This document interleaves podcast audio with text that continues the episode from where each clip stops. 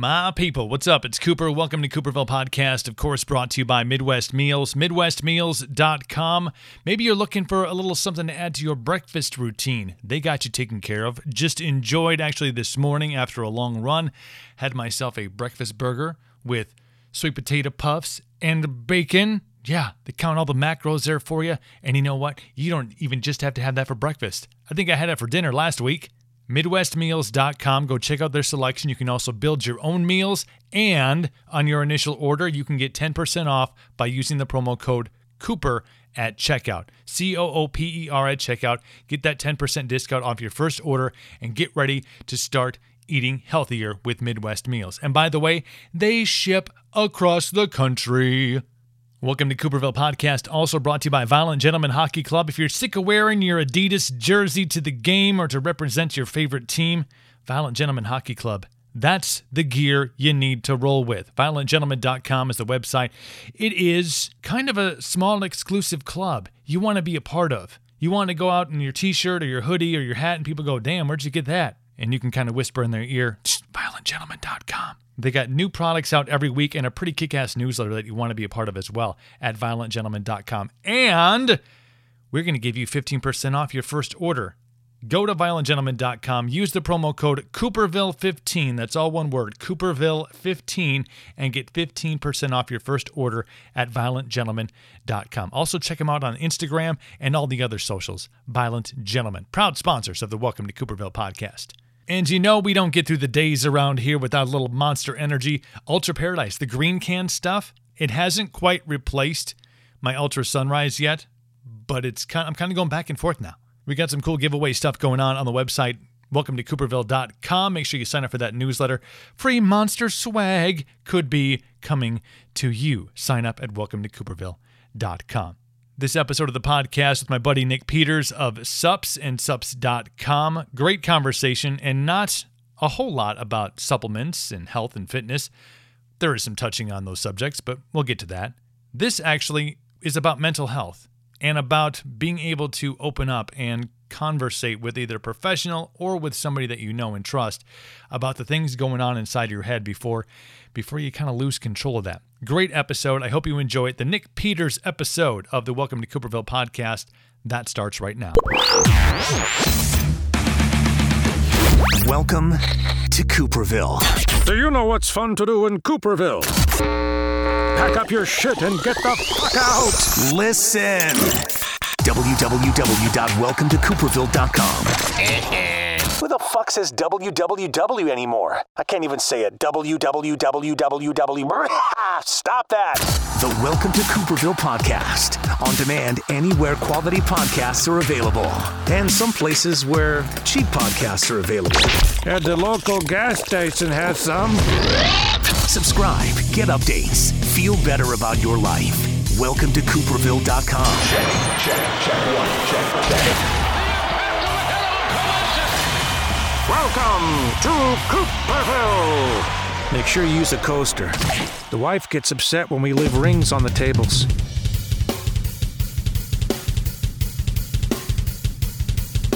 It's the Welcome to Cooperville podcast, episode number 30. Man, I've known for a hot minute. What's it been, like 6 years? Six, 7 years? Something like that. It is Nick Peters, owner-operator of SUPS. What is your official title? You're like... President of Retail Store Operations. Wow. You got to make it sound, as official as possible. I was sitting there one day making my business cards, got a little too fucked up. And yeah, when they come out a full page. What's the coolest title I could think of for what I actually do? Ambassador to Health and Fitness. Sure. I like that. That could actually fit on the card. But yeah, Nick and I go way back from when SUPS first opened up here in the area and has expanded and grown since that time. Mm-hmm. And so we've been on the hang. We get along. We talk big, and he makes beef jerky. Sometimes venison jerky. Venison. Come on, get it right. He's not out with a bow killing a deer in your field. There, he's taking out deer in the saving field. Cars. Yeah, except for my wife's. She's got like 4 or 5 under her belt.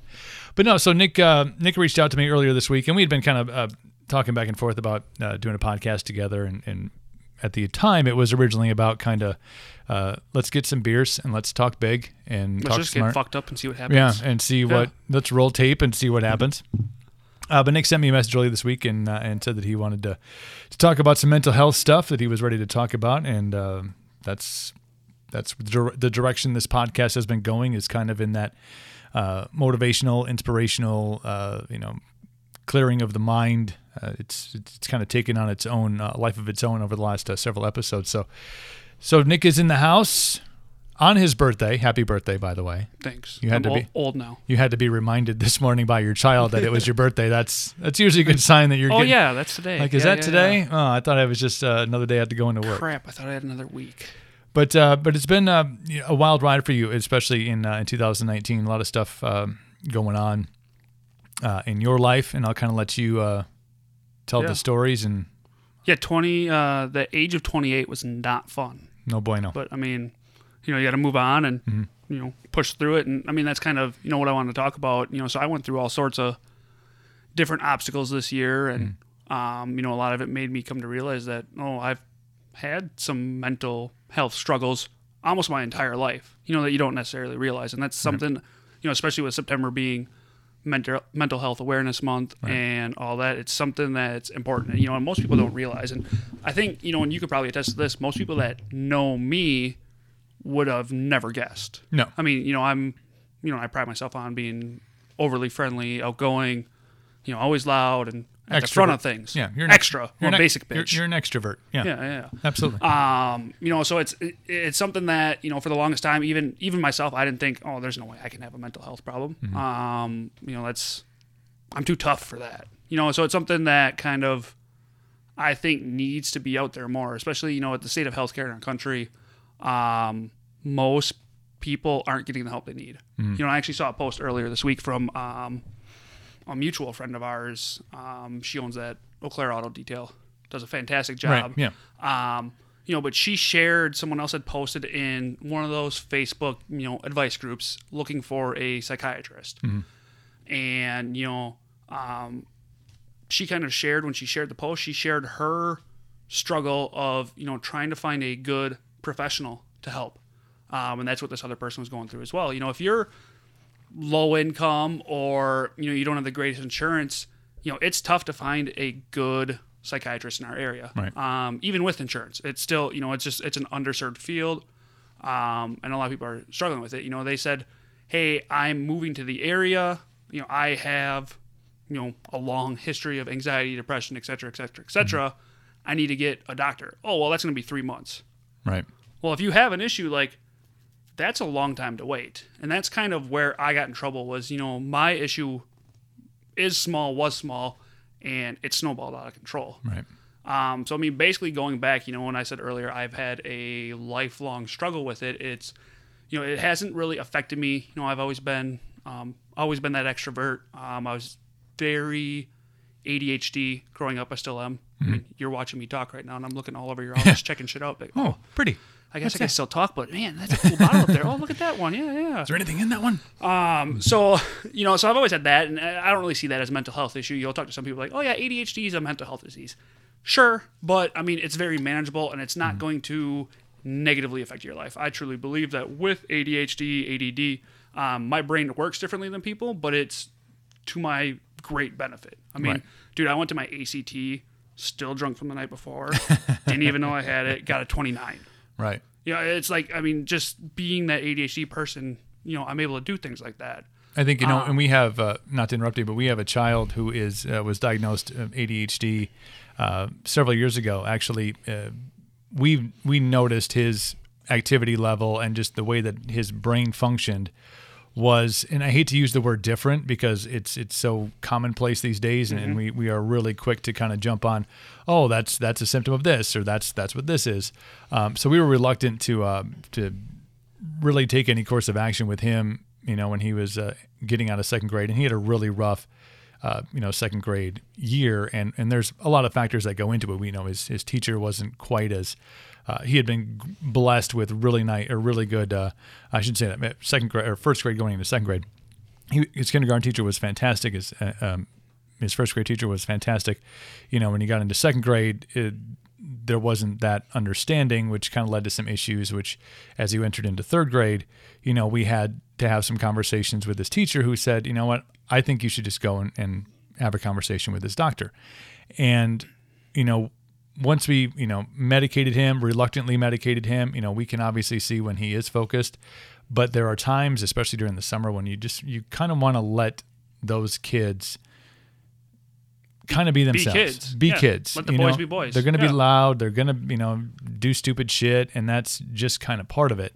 But yeah, it's something that we know. And obviously you've experienced throughout your life. It's something that you can, if you understand it, you can utilize it and use it to an advantage where you do have the ability to, you know, maybe not be as, I'm going to say lazy, but well, I can be lazy and get shit done. Yeah, because I can do 9 things at once. Yeah, it's ask my wife. Incredible multitasking. We're doing a kitchen remodel right now, and I have like 9 different projects going on. Because every time I see you, you have a new project going. You're like, you know, I'm just. But I'm still doing the last one just because I'm doing 9 things at once. So like, I'm gonna get this done. I'm gonna get this done. Get this done. Like we can do that this weekend. It's like, nope, doing it tonight. Yeah. So I mean, there is, you can put yourself into, you know, utilize those, the way your brain functions, into some, you know, really productive areas. Yeah. So yeah, I mean, and the biggest thing, too, for me was, you know, I got diagnosed ADHD even younger. It was before I went to kindergarten. Mm-hmm. You know, my mom's been in childcare for 32 years now, so I'm 29, so, you know, before I was born. Right.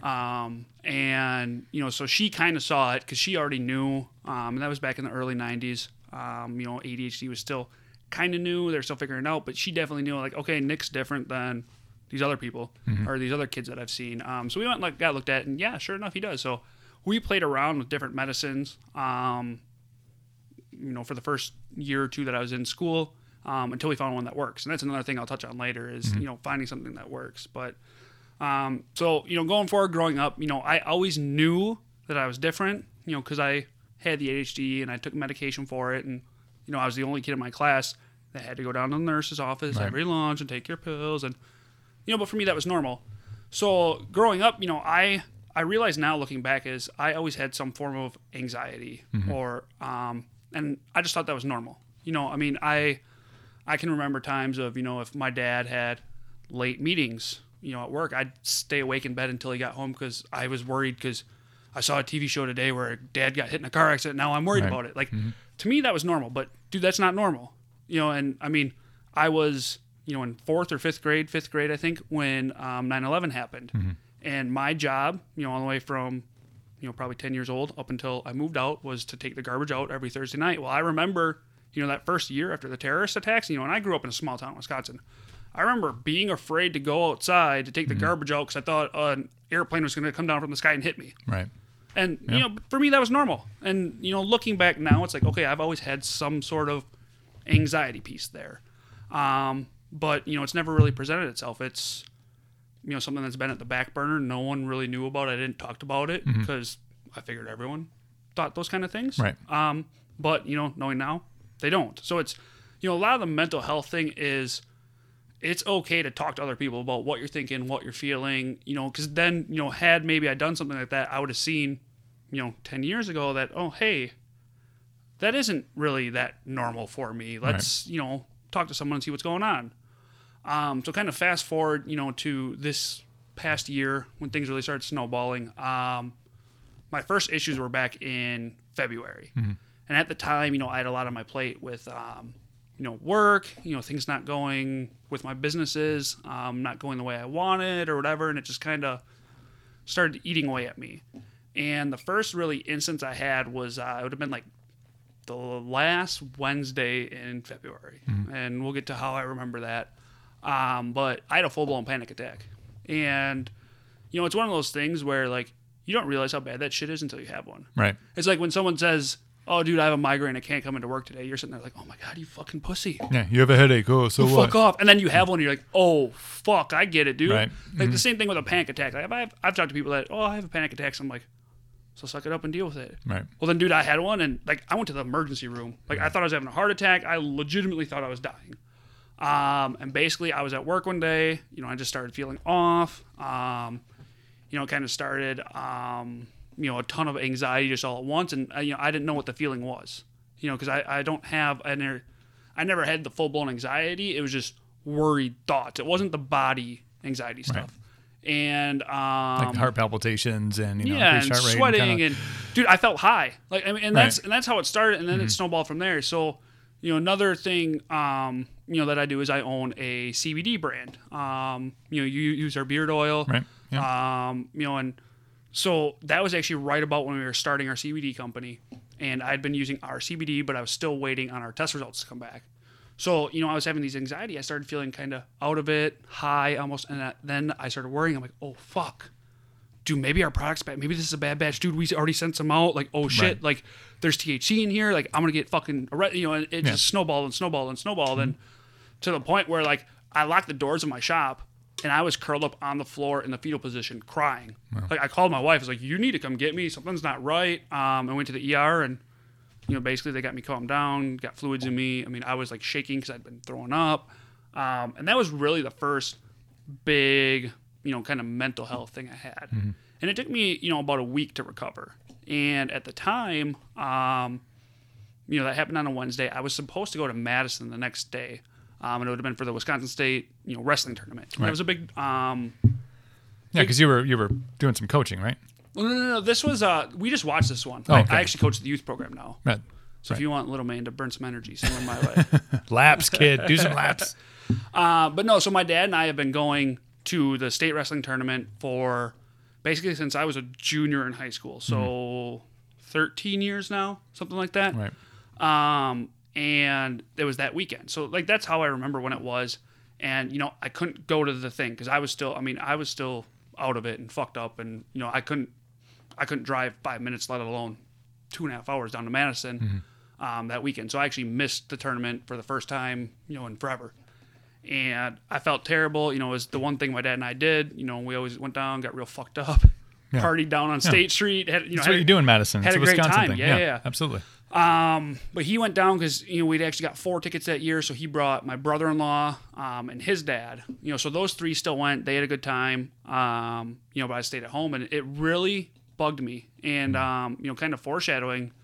My wife, she's like, "Why is this bugging you so much? You can't go." I'm like, "I don't know. I just have some weird feeling that Dad and I aren't gonna be able to do this anymore. Like, I just for some reason I have some weird feeling that this is the last year we're gonna do this." Well, fast forward, 4 months, 2 months, Dad passed away actually. Yeah.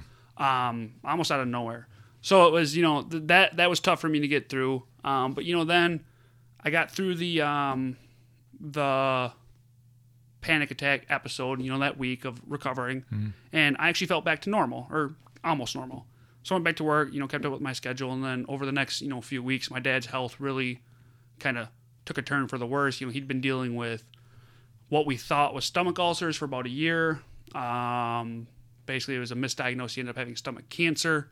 He had cancer 15 years prior when I was in high school, prostate cancer. I mean, he beat it. So, once we found out, he's like, okay, well, it's cancer. In my mind, I was like, oh, well, shit, Dad beat it once already. Like, that's fine, whatever. Right. Let's figure out what's going on, deal with it. And, then so this is towards the middle end of April that all this happened. And, we found out on I want to say it was a Friday that, okay, Dad has cancer. So all weekend, I'm like, okay, well, your next appointment's on Tuesday. Let's figure out what's going on, and how to beat it. Right. Tuesday comes, and they're like, okay, he had his appointment, and I was actually out pulling deer cameras down that day, over about an hour away. And he calls me when I'm leaving there. I was like, hey, I'm just leaving the doctor. I want to let you know I have stage 4 cancer. I'm like, oh, shit, okay. Well, that's worse than we thought, but, you can still beat it. Like, people live with stage 4 cancer for years, that's fine. So, I mean, that kind of hit me a little bit, but, in my mind still it's, dude, your dad's invincible. Everyone, if you have a good relationship with your parents, and my dad and I were very, very close. So, and I think especially knowing that he had gone through a cancer battle before, not that it... It kind of toughens your skin to it. Like, this isn't. This well, is and just, both my parents had cancer. Yeah. My mom had breast cancer like 2 years after my dad did the first time, and they both went through it. So I'm like, cancer's nothing. Yeah, cancer's something that the the Peters family just kicks its ass. Yeah. And then so on Tuesday we found out it was stage 4. Thursday, he gets admitted to the hospital. Basically, he went in for another checkup to talk, to an oncologist about your treatment options. He got there. They ran blood tests. It was like, your kidneys are shut down. This is wrong. This is wrong. Go to the hospital now. So they called that Thursday morning. I called my wife. I was like, hey, I'm working till 1. That's the earliest I can get someone to come in for me. We got to go home after this. We got to go back to Appleton. So we left. We got home, got to the hospital. And basically at that point, they're like, hey, your dad has like 2 months to live.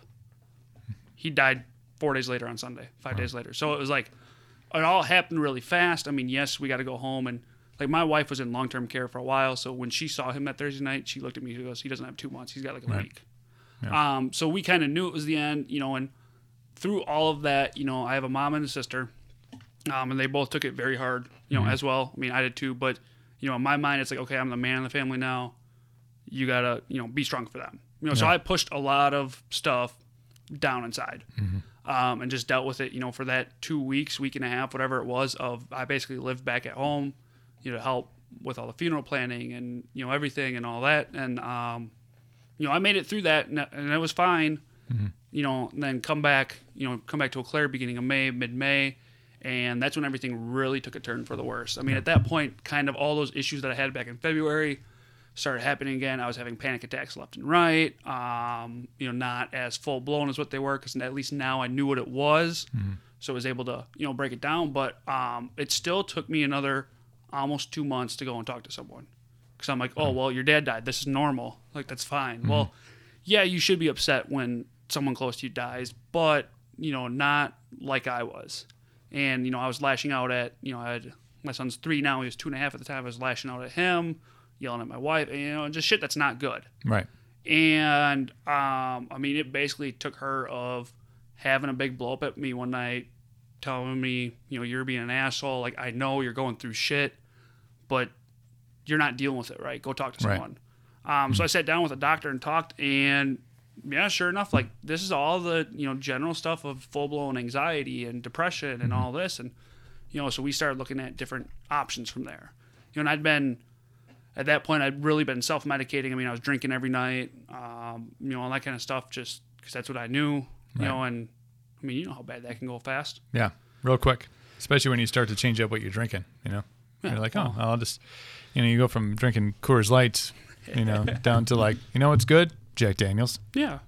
It's a quick turnaround. Well, and for me, it was my dad sold liquor for 30 years. So I was like, I'm drinking Jack in Dad's honor. Hell yeah. This is for Dad. Raising this one for Dad. Yeah, but Dad also doesn't want you drinking a bottle every night. Yeah. I mean, the bottom line, maybe it does, but... It would have helped his paycheck, but... Yeah. I look at a lot of these, when we talk mental health, and thank you, first and foremost, for sharing that story. I know a lot of times getting through just the talking about it is a... can cause anxiety, can cause some well, and things. That's something I've seen too, because I've talked about it all along. Like, if anyone wants to know what happened with my dad, I was talking to people at the funeral about it. Like, for me, that's not the issue. It doesn't bug me. It's when you're sitting alone, or I do a lot of driving for work. So when I'm driving, like, that's the times that it was rough, because that's when I used to call my dad and bullshit.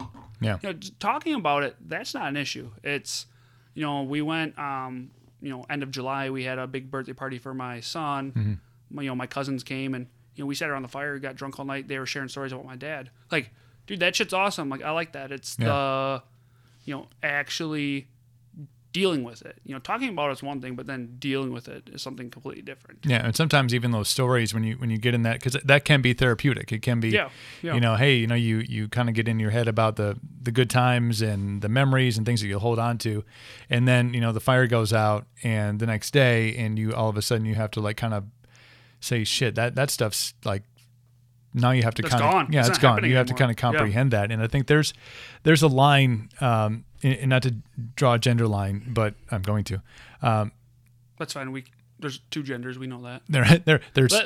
Let's talk genders. Well, from a masculine perspective, and this is maybe some old school thinking, but I think it there is still a progression of, I'm a guy. I don't like to talk about my feelings, I think maybe in 2019 it's a little more open and you can be a little more. But I think in our area, that's a lot more pronounced. We're Midwestern. We come from a farm back. We're still out here, men are men. Yeah, you know, it's hunting, not like fishing, it's getting not dirty. California where, you know, it's okay to be a little metrosexual and, you know, feminine, right. And, you know, so it's, I mean, for us, definitely, like, I mean, that's our culture here, you know. Yeah, yeah. Men don't talk about their feelings. Men don't, you know, like, if you have an issue, you just deal with it. I mean, when you talked about migraines, when you talk about, oh, I had a panic attack, you know, those are things that, well, yeah, just fucking suck it up and deal with it, you know. Yeah. You'll be fine. It's going to, you know, pull up your skirt and let's go. So I think that a lot of that pushing things down, you know, subduing your feelings and your emotions and the issues that you're having, that's kind of, it can be a guy thing. I think women do it too, but I think it's a guy thing. Like, nope, yeah. Man, I don't know what's happening right now, but I'm not gonna talk about it. And especially when you have to go and talk to a professional about it. Yeah. You know? Well, and see, for me, it was honestly, and that's, you know, that's my big point I want to make with this is talk to people about shit, you know, and if you don't feel comfortable talking to the people around you, which was mm-hmm. me, I didn't. Right. You know, I didn't want to talk to my mom and sister about the issues I was having because they were having issues, mm-hmm. you know. My wife, you know, held everything together. She took care of, you know, my mom and my sister and everyone, you know, during that week. My wife did a fantastic job. I'm not going to burden her with this because she's got enough other shit. So for me, it was honestly easier to find a professional to talk to. Yeah.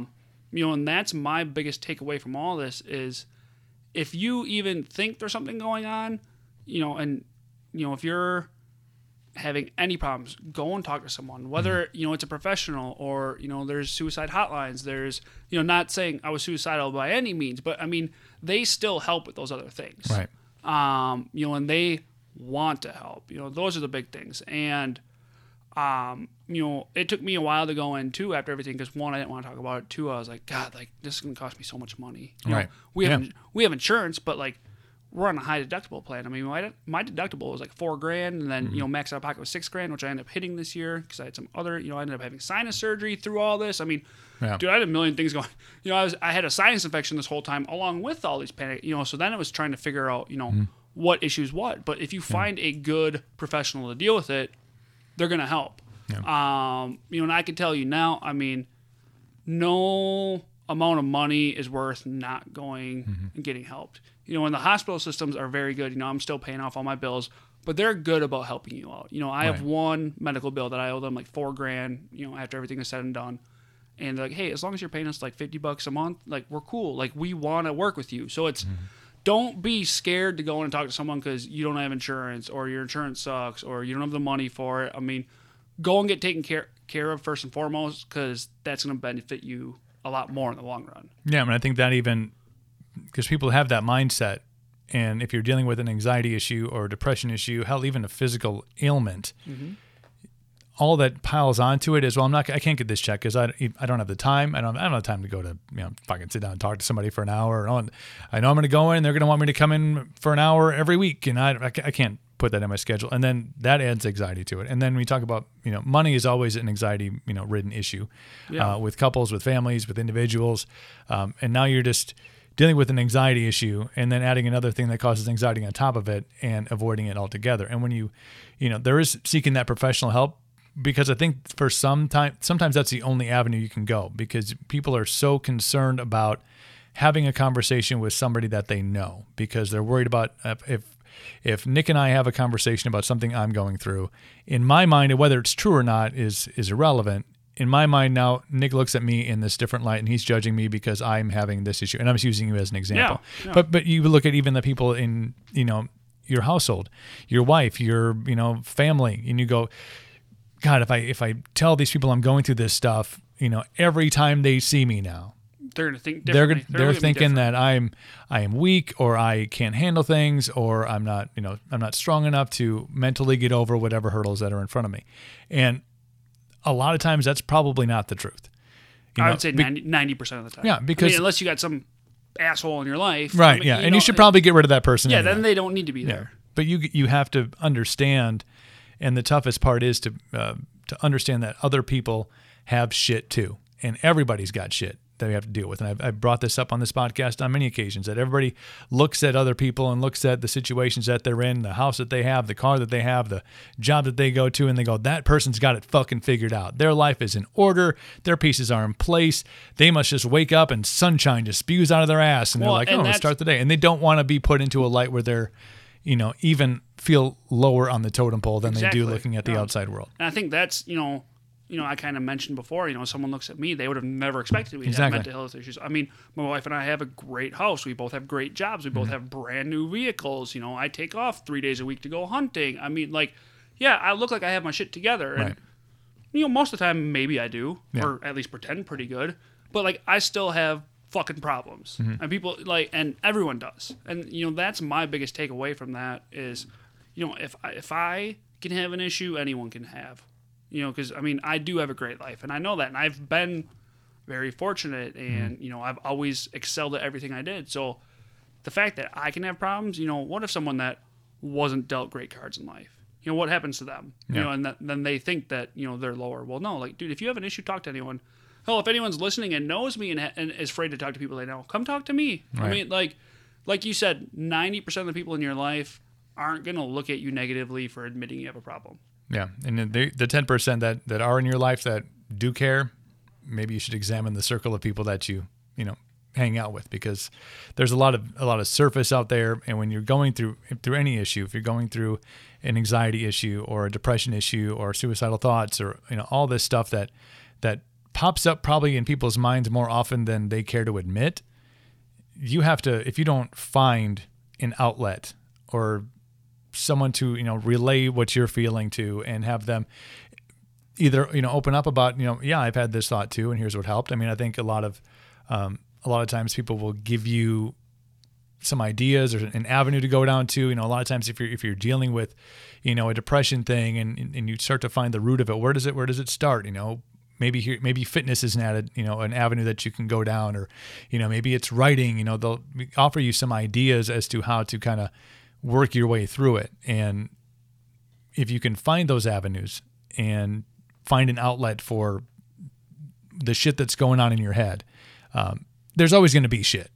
This is, going running or going to the gym or, eating healthy doesn't fix everything. But if it can kind of start you on a path that helps. You start to like go, okay, well, I'm starting to feel better about how I feel physically. And since I feel better physically, I'm maybe start to feel better mentally. Now I can get out and go on a hike and get some air and breathe in the world as it is. Well, I think for a lot of people, a lot of, if they're dealing with a mental health issue like anxiety or whatever, a lot of it stems from them not being in control. Mm-hmm. Well, the reason fitness and diet helps are, those are things you can control. So if you're doing those, then you finally start to see like, oh, I control more in my life than I thought I did. Yeah. And like for me, I poured myself into new businesses. So I have, Holistic Remedies now. That's our beard oil, CBD company. That was when everything started happening, was in its infancy. So, for me, getting my mind off things was focusing on building that business and making connections and growing it. And, that helped me get through. If I hadn't had that at the time, I would have had to find some other, hobby or something to pour myself into. Yeah. Because, it's true what they say. Like, when you have depression, like, you don't want to move. I can't tell you how many days after, my dad passed and I was going through all this shit, like, I didn't get out of the chair, man. It was hard. And it was one of those where, 2 weeks after, I was like, I'm just going to lay in this chair all day. Well, that's fine. Your dad just died. You can get away with it. Well, now it's been 3 weeks. Well, now it's been 4 weeks. And you're still doing it. And it kind of becomes a habit. So it's, the minute you start noticing those things, you got to, kick yourself out of it or have someone kick you out of it. And that's the biggest thing. And, it's nothing's going to fix right away. Yeah. And that for me was the biggest hurdle with getting through all this, is I wanted a quick fix. Well, that's not, most of the time when you have an anxiety or depression, it is some chemical imbalance in your brain, and that doesn't get fixed overnight. Yeah. I actually went on antidepressant meds, and, the one I was on, I had a ton of side effects, but it was helping, and it helped me get kind of out of my funk, but I was still kind of in a mental fog all the time. Yeah. And talking with my doctor and all that, we ended up switching. I went through a month of just horrible problems all over again. You know, and this is as little as a month ago. You know, I actually switched to something else a month ago. And it was like everything started all over again, you know, while you're transitioning. But dude, today I feel the best I have in a year. I mean, right. You know, like once you find something that works and you stick with it, that's when you're going to see the results. And that's, you know, the thing, you know, if you're struggling and you do talk to someone, like one time's not going to fix it. Right. Don't call someone, talk to them.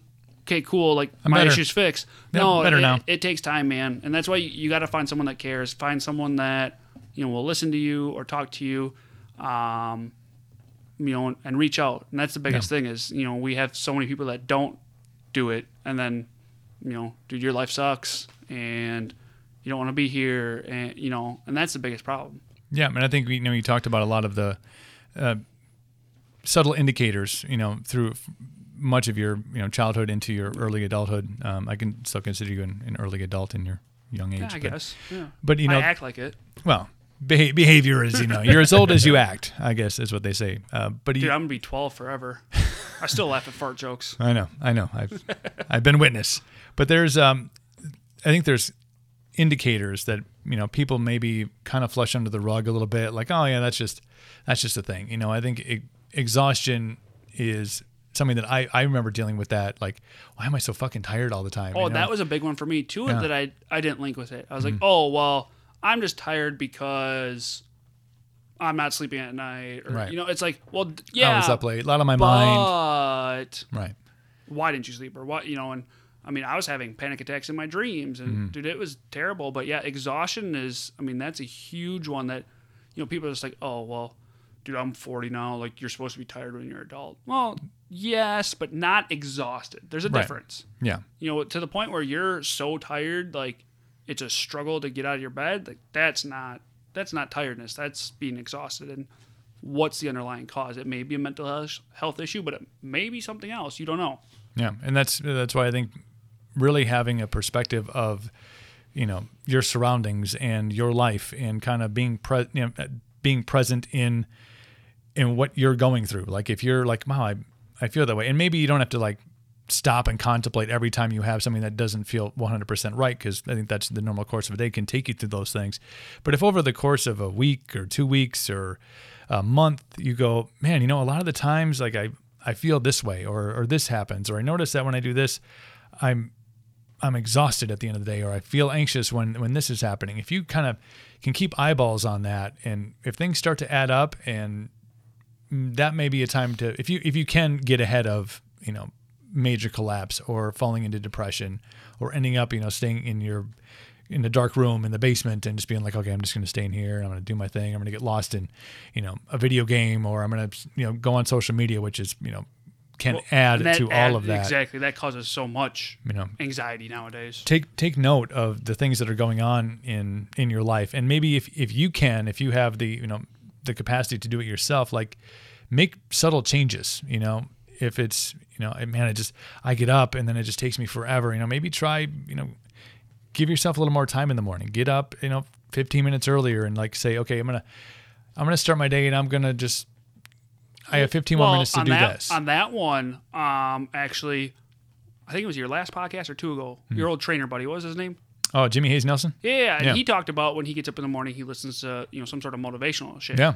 You know, I actually listened to that podcast. When did you launch it? Last week? Yeah, last week. Whatever, like 2 days after I listened to it, and I'm like, holy fuck, that's an awesome idea. So dude, I've been doing it last week. Like my mornings are a million times better. Me too. It's like, it's just little shit like that, and it's doing, you know, those little things that, yeah, they sound stupid, but they help. You know, I don't do it for 30 minutes like he did, because who the hell's got that time in the morning? Who's got that time of day? But I mean, it's, you know, I don't want to get up any earlier, just so I can listen to motivational stuff. But I mean, just that little bit of getting your mind started the right way every day, you know, versus, oh, it's great to be alive versus, God, I got to get out of fucking bed. Are you kidding me? And then, like, you know, the point you said is noticing the little things. You know, one that really struck out to me was if you listen to, I know when Dan Beck was on, he talked about it, but if you listen to Andy Frisella's podcast, he talked about one, God, this is probably a year ago he did this one, but he struggles with depression. Yeah. And he's like, dude, I remember, you know, growing up you know, in my entire early adult life, just thinking like, God, I wish I wasn't alive. He wasn't, I wish I want to kill myself, but I wish I wasn't alive. I wish my parents would have never had me. Right. You know, and I thought that was normal. And, you know, for me, that really struck a chord with me because I had all those anxiety thoughts that I thought everyone had. And it's not. So it's, you know, picking up on those little things is the big thing. Right. And that's what's going to, you know, save you from going through a struggle. Yeah, I mean, if you can find a person in your life, and maybe it is your spouse, maybe it's... well, you should hope it is. You would. Yeah. You know, 99.9% of the time, you should hope that that's a person you can be open and honest with. But I think there still is a section of society, you mentioned us being from the Midwest, there still is this man card kind of like... Well, it was tough for me to talk to my wife about it because you want to be... I'm the provider, I'm the protector, I'm the, you know, and... You know, so it was tough. Yeah, you carry heavy shit around, you know. Move that, you're taller, reach that. Yeah, so you feel a certain sense of being the protector of the house, being the man. But if you can relay like, hey, you know, I was feeling like this. Do you ever get these feelings?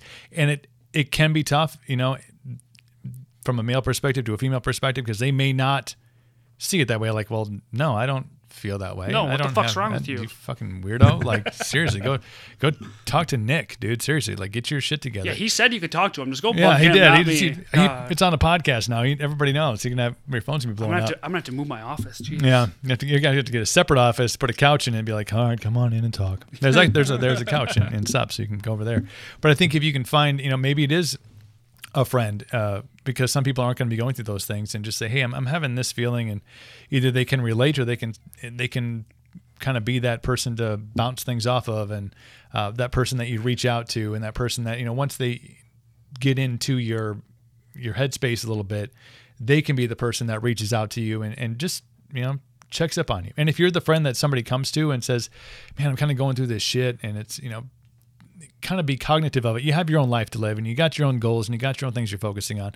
But if you are a good enough friend, you can be like, hey, I'm going to go and check in on Nick and see how, you know, just random texts like, hey, what's up, dude? Hey, what do you got going on? Or what you up to this weekend? Hey, you know, bow season started. I bet you're all jazzed up about that. And if we all kind of start to maybe take care of each other a little bit better, maybe the world becomes a little bit of a better place, or we are a little more open to talk about things and like, hey, I have shit, you have shit, that person has shit, we're all dealing with shit, but we all try to cover it up. We all try to be, you know, and this is guys and girls alike. We all try to cover it up with the facade of, well, I look good, well, I feel good, well, I'm driving this nice car, you know, and our minds were just going, fucking demons, man, shut up. Yeah. Tell them to shut up.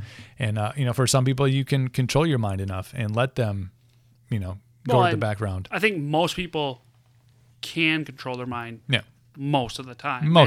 It's when you get in those, you know, little slides of not being able to control it. You know, and those are the times you need to reach out.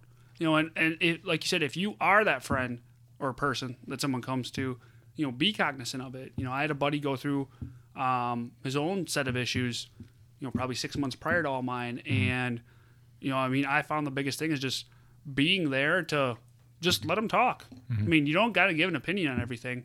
And you know me, I mean, that was tough for me. Yeah. I'm very opinionated. I have some thoughts. You're like, I will share really? Them. Really? You didn't say nothing to him? That's weird. I'm like, oh, yeah, fuck that bitch. Yeah, that's exactly what I said. Yeah, no. Here's my 2 cents. So, I mean, a lot of it is just, you know, letting that person get their shit out, you know, and if they want a response, you know, they'll ask for it. You know, you don't need to offer that up because, I mean, a lot of times too, you know, that was an issue of certain people I talked to. Like, hey, I'm going through this or this. Oh, well, have you tried to do this? Yeah, and it didn't fucking work. I just said that. Did you not listen to me? You're not listening. So, I mean, it's being, you know, actively listening to them and, you know, truly wanting. And for me now, I've been pretty open with most people about the struggles I've been going through, and, you know, at least the people close to me. And I've seen a shift in not necessarily how people look at me, but people come to me with more stuff and want help, and like that's actually helped me get through it. You know, like I have a lot of my I come from a very large family, so a lot of my cousins, you know, they'll reach out to me and be like, hey man, I'm having a hard time, you know, because my dad was a very large part of all of our family. Right.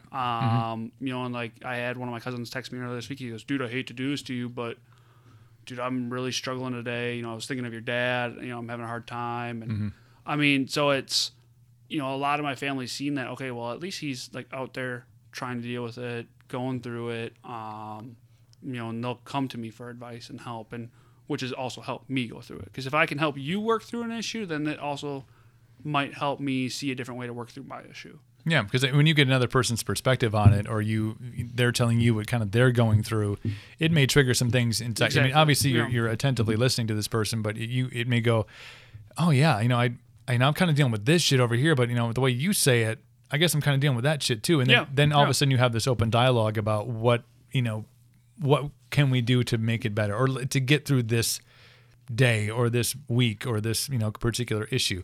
You know, I've been opening up on this podcast a lot, you know, about motivation and about being inspired. And, you know, when I took, and it was a challenge for me because I have always had this, and it sounds weird because I was kind of in the media for most of my life.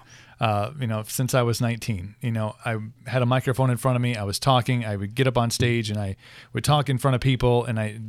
But to actually be authentic, you know, and talk about struggles and to talk about like things that I'm into, and because I always felt like, man, if I go on and say like, hey, I'm getting up at 3:30 in the morning because it's when this is the time I get up and this is part of my day, then I was going to be judged for it, you know. So well, especially being the rock personality. Right. I mean, dude, those are the badasses, man. Right. Like, they don't fucking have problems. You stay up late and you get up. You have a problem with them. Fuck that. They'll kick your ass. Take a shot of Jack Daniels in the morning and you start your day.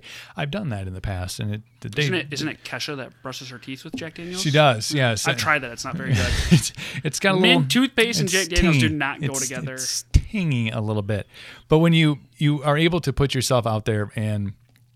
My biggest fear was judgment, because I fear when I'm getting judged, I get anxiety about it, and then all of a sudden I cower back down internally, maybe not externally, because I'll still be like, yeah, whatever, what the fuck, but internally it's like, oh man, like I'm stupid, and I have negative feelings and thoughts about, you know, who I am as a man and who I am as a person. But when I started like talking openly about motivation and not because I was an extremely motivated person, but because this is my journey into being into. Well, you're learning how to become more self-motivated, right? You know, so you know you're doing it, you're sharing it along with, you know. Whereas you know there's three types of, you know, people. They're going to tell you how to do something and then not do it themselves. Yeah. You know, which why would we ever practice listen to those people? Preach? There's the people that have already went through this, you know, like a guy like the Andy Frisella we were talking about, you know, he does motivational podcasts, but his are more so from, hey, I've been doing this for 20 years and that's why I am where I am, you know, it works. And now you're kind of in the in-between, which is awesome to watch, where you're saying, hey, I'm doing this now and it's working for me, or I tried this and it doesn't work. And that's something we need. That's something that's missing, which is, you know, I think why the podcast is successful, because people see that and they're like, oh shit. You know, and for me, it was cool, you know, kind of what started my whole clicking in my brain that I wanted to do this podcast with you was, you know, a few weeks back when you made that giant long post talking about everything, saying, hey, you know, when I went through radio, you know, it sucked for a few days, but, you know, I went into this and I'm like, God, you know, that'd be something, you know, talking about this might fit with what Cooper's doing. Like, let's sit down and let's hash something out and let's do it, because I think that's something that also needs to be heard. Absolutely. And that's, you know, the transition in this particular podcast. And I'm glad that it, you know, the things that are getting out there are starting to move a little bit, but it's, everybody's got, you know, I've mentioned like 4 times, everybody's got shit, but everybody's got like their story, you know, from the musicians I've talked to the trainers I've talked to, everybody's kind of, or, you know, entrepreneurs, they've got stories, and 99.9% of the time it's not, and I talked about this on my last podcast, there's not this red carpet that gets rolled out and all of a sudden you just have this easy life, and it's like, oh, and then I went to college, and then this happened for me, and then I met my beautiful wife, and then we had 3 beautiful children, and then we opened this. No, the struggles are what make successful people extremely successful. It's if you can get through this. If you can, you know, get a hold of the, you know, depression, anxiety, the things that you're dealing with, however you do it. If you can get a hold of your thoughts and be like, wait a minute, mind, this is my mind. I am in control of it, which I know is a pain in the ass to do because your mind is always fighting you because it wants you to be in this comfortable zone. Yep. And maybe your comfort zone is a very fucking scary place. You know, it's not, oh, it's comfortable because I can take a warm shower or I sleep in a nice bed and I sleep as late as I want. Your comfort zone, whether you know it or not, could be a fucking hellhole that you're dealing with all these internal demons, that you're dealing with addiction, where you're dealing with depression, you're dealing with all these struggles. That may be the place where you're most comfortable. You know, you start to get out of it. You start to step into the light a little bit and you start to, you know, get motivated to do something.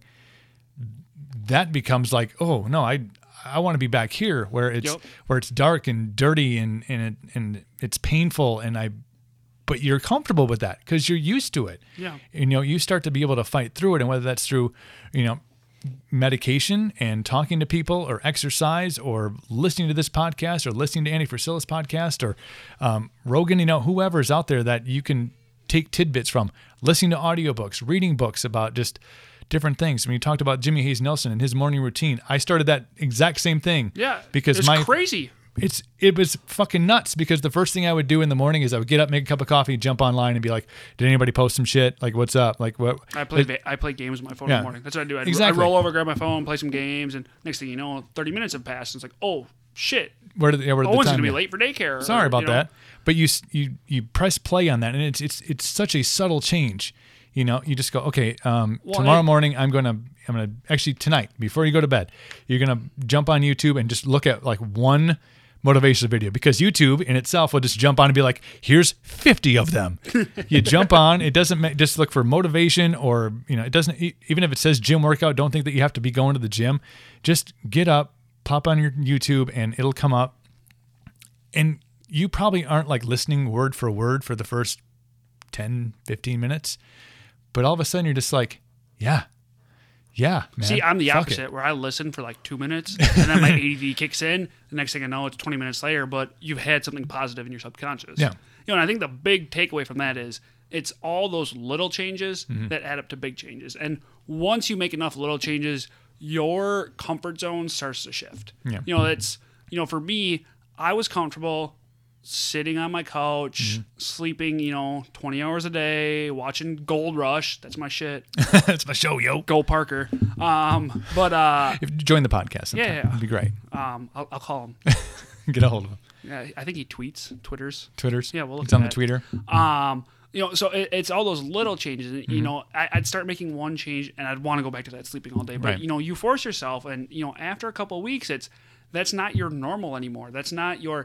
Yeah, there's days where I just want to land, you know, on my couch all day mm-hmm. and just watch TV. And you got to fight through that. But my new normal is becoming different. Right. You know, and that's the biggest thing. And, you know, like you said, everyone's comfort zone is different. And mm-hmm. it's most of the time your comfort zone is not good for you. No, absolutely. You know, I mean, sitting on a couch 20 hours a day was not good for me. Mm-hmm. You know, you look at an addict doing drugs and getting fucked up. Like, that's where you're comfortable because that's what you're used to.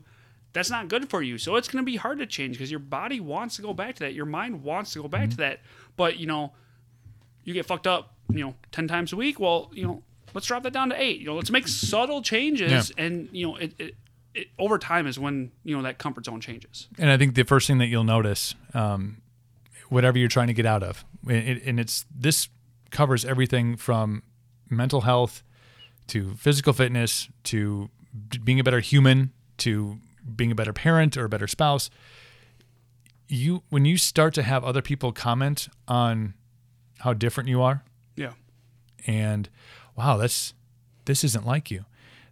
The trick is, and it's a difficult one because this is your brain again. This is my hashtag 95% rule. Your brain is going to go, oh yeah, this isn't you. You're right. This positive attitude, this forward momentum, this... Well, it's not the old you. Yeah. This is what you want to be now. And that's what you need to be right. Consciously aware of. You have to fight that because you're going to... People are going to want to... As soon as they say that, the first thing you're going to think is like, yeah, that's not. And you have to push through that and not resort back to being, you know what, you're right. I am the guy that does this. I am the guy that did this. You'll have people in your life that will reappear from long ago, be like, you were the guy... Way back. Do you remember when you did this fucked up thing? Like, yeah, that's not me now. And you can always, and again, this goes back into that circle of be wary of who you keep in your inner circle. But you're going to run into these assholes at the grocery store. It's going to happen. Like, oh yeah, you're the guy that passed out at the, you know, on the cooler at Double Days back in 2001. Like, never done that. Man. I was 21 and I was in love with the bartender. So it's neither here nor there. But you start to have people and loved ones and friends that say, wow, like you've started to build something that's different.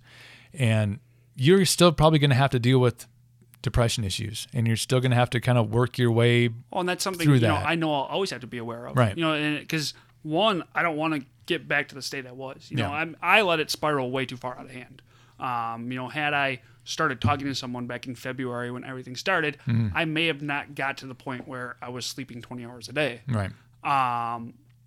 So it's something I'll always be aware of. But on the flip side of what you were saying, you're going to have people that say, God, that's not like you. What's different? You're also going to have, and this is, if you're that friend that people come to for advice, take note of this. You're also going to have people that say, dude, I like what you're doing. I like the new you. Yep. Hey, this is awesome.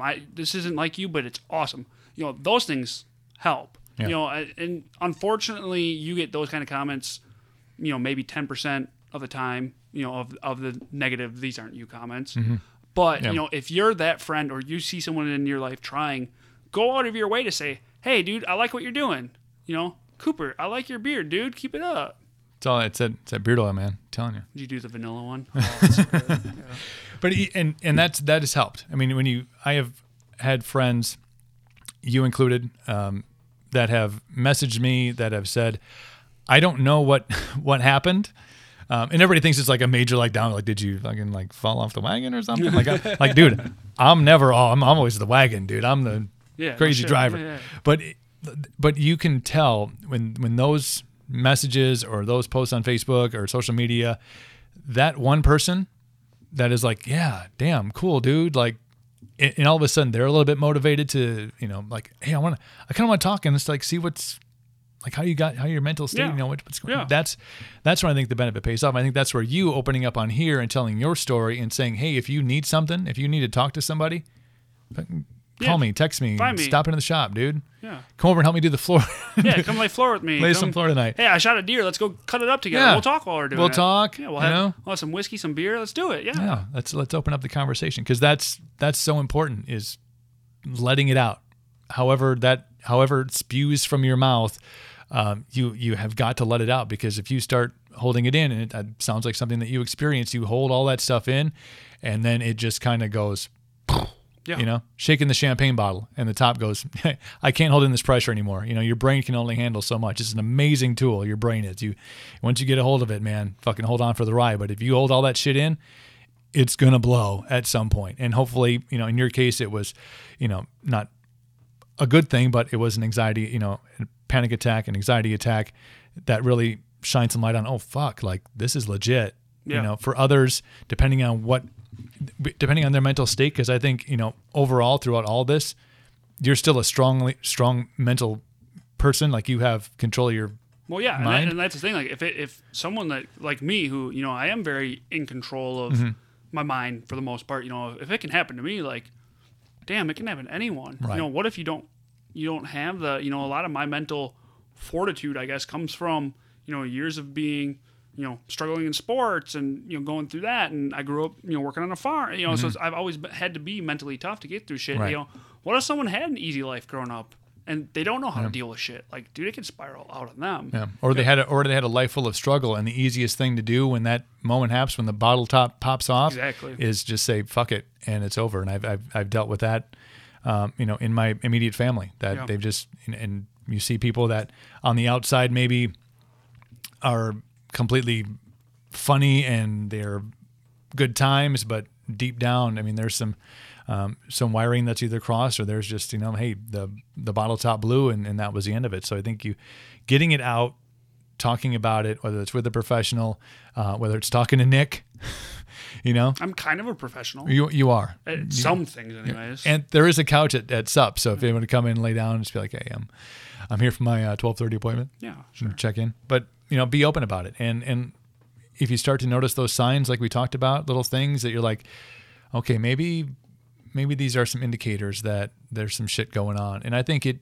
doesn't have to be something that is a youth thing or a 20s thing, a 30s thing. You could be in your 40s and 50s and like go, oh shit, like you mentioned, like you've been dealing with this for a long time. I think that happens a lot of that time too. You know, like say you don't have anything major happen to you. Like I honestly believe, like if my dad hadn't passed away, you know, I may not have went through these struggles this year. Right. You know, they exacerbated. But the thing is, it could have built up till, man, I'm 50 now, and you know, my kid's going off to school or something like that. And I think that happens a lot more than we notice as well. And there's a generational thing there too. I think once you get up past, you know, you're touching on 30, and I'm touching on 40.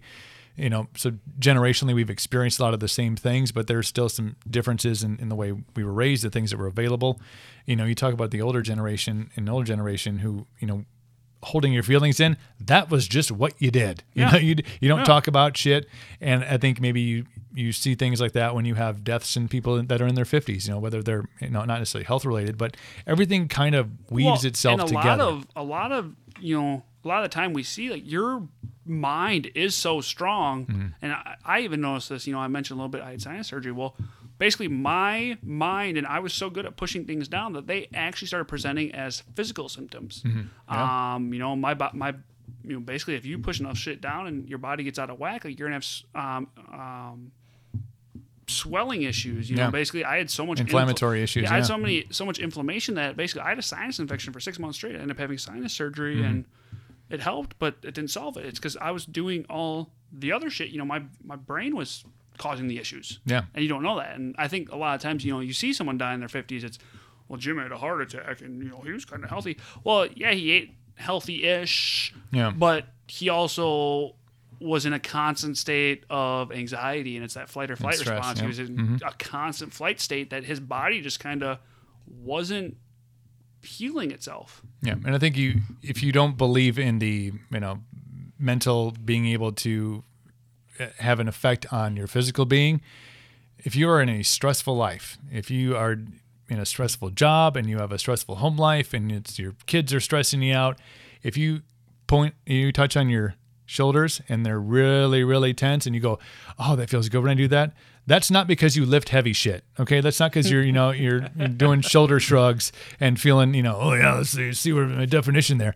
No, that is because you are putting stress on your body from your mind, and it is changing your body physically. Yep. So, and that's just on a singular level, you know, years and years of that same thing. And it starts to put pressure on the rest of your body, and it affects your diet. It affects your behavior.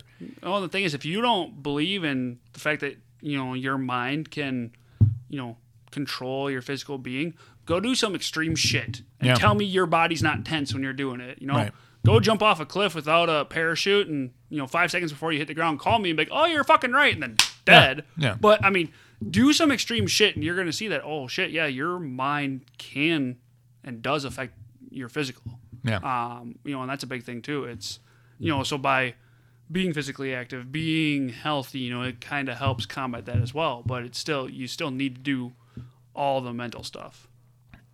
Nick Peters, thank you, brother, for the time, for this, you know, I think this is a great time in September to get this out. I think it's a great time to just have that open dialogue, and hopefully one person or two people or everybody who listens to this maybe takes some mental inventory and just says, yeah, man, I'm kind of dealing with some shit. And, oh, you know, you may not even think of the person that you have to talk to. Yeah. You may not even, because you're so busy wrapped up in like, oh, I'm dealing with depression, anxiety. And then you go, oh, wait, you know who I could talk to about this? And there's probably a good chance that somebody will present themselves. If not, obviously there's plenty of professional help out there, and it is encouraged to make it happen. You know, don't let the money situation stress you out. It's something that you just gotta do. Don't let the image situation stress you out too. You know, don't worry that, oh man, people are gonna look at me weak for getting help. I think that's a big thing too, you know, especially with the males. You know, that and the money hurdle were the two biggest things for me before going was like, oh God, like what are people gonna think? Yeah, so. And I think if everybody likely knows somebody or knows somebody who didn't seek help, who didn't ask, who kept it all inside, and that probably didn't end very well. No. And you know what? You probably missed that person more than how you feel about, oh, so-and-so is going to judge me because I'm having some negative thoughts, or I'm having some anxiety, or I'm having depression issues. You know, get it out, talk about it. Whether it's you don't want to talk to your wife about it because you're too tough to do that, find one of your bros, because chances are, even if he's your, you know, dude, yeah, that he likely has had those same things or is going through some similar things. And maybe they're a little bit different, but you can go, yeah, you go through some struggles too. And if you're, you know, can open up and talk about it, have a dialogue, maybe set some goals, set some changes in your life.